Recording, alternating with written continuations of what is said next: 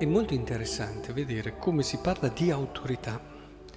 Il suo insegnamento aveva una particolare autorità e subito dopo aver detto questo si racconta questo episodio di questo demonio impuro che cominciò a gridare forte e lui che dice taci, esci da lui. Ecco l'autorità. Non a caso è stato messo subito dopo.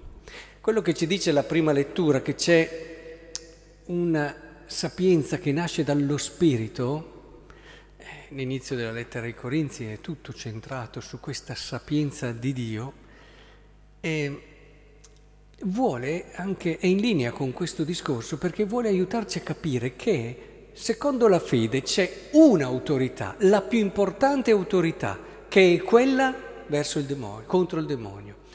Cioè chi è che ha autorità secondo il cristiano? Chi sa dominare il demonio? Questa è la più grande autorità. Noi abbiamo tante autorità nel mondo, tante responsabilità, eccetera. Ma secondo Dio l'autorità è propria di chi sa dominare il demonio.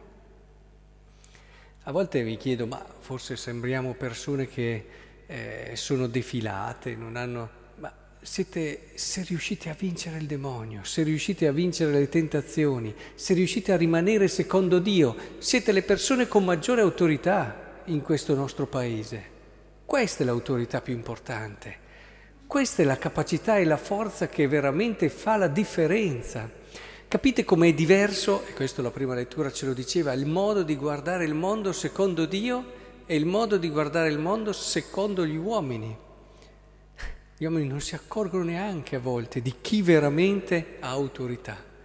Seguono persone che hanno solo una parvenza di autorità, che poi alla fine sappiamo bene dove arriva e che spesso se non è vissuta con l'altra autorità, invece di mettersi al servizio degli altri, eh, viene usata per se stessi o in modo anche, se non proprio riferito a sé, in un modo che non è attento agli ultimi e a chi più bisogno.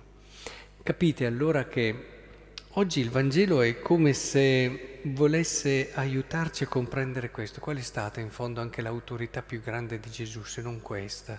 In tutta la sua vita il demonio ha cercato di confonderlo, ha cercato di spaventarlo, ha cercato di creare una frattura tra lui e il padre, ha cercato di travolgerlo nelle attività, questa è una delle più, ad esempio, attuali tentazioni del demonio, no? tutta la gente che lo cercava e quindi lo ha solleticato anche su quello che era il discorso di una gratificazione personale, del successo, di tutto quello che volete. Ma lui ha saputo sempre riportare le cose nell'ordine, anche dinanzi è, ha saputo fermarsi in silenzio a pregare, ha saputo lo abbiamo ascoltato poco fa, pochi giorni fa, dire anche a Satana, lungi da me Satana, che attraverso Pietro cercava in un qualche modo di fargli apparire eh, quello che era il suo destino come un qualcosa fuori posto, cercare invece una via umana, anche di successo umano, anche di salute umana.